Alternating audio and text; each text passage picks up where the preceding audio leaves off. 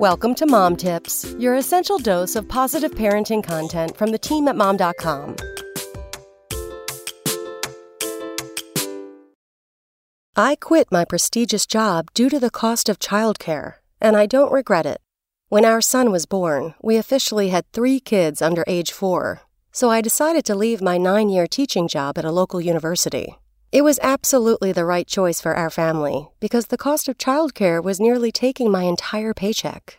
I firmly believe that teaching is one of the most difficult jobs. Once our son arrived, I knew there was no way that I could get through batches of 60, yes, 60, 5 to 10 page essays, multiple times a semester. Grading was time consuming, detailed work that required my full attention.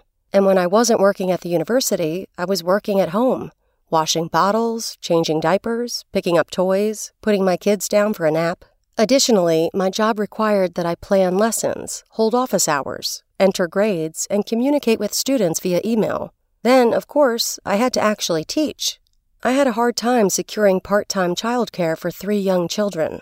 My teaching schedule sometimes worked, compacted into two days a week and back to back classes. Other times, it was more erratic, requiring multiple trips to campus. I loved my job. Financially, it didn't make sense, and I knew it was time to move on.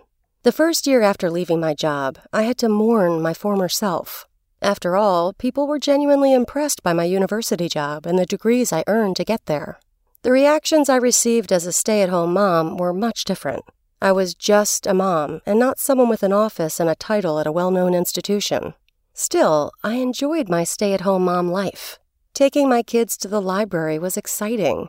On rainy days, they would dump out all the toys and play together. I never saw myself as a stay at home mom, but as we all know, money talks. In my case, it was loud and clear. I don't regret quitting my prestigious job due to the cost of childcare. We now have four children, and I'm grateful for the years I've been able to spend with my kids. I recognize this is a choice and a privilege that I was fortunate enough to have. As far as the future, who knows? I am certain that unless a job offers substantial financial benefits to our family, I won't be giving up my stay at home mom gig anytime soon. Come back tomorrow for more mom tips. Spoken Layer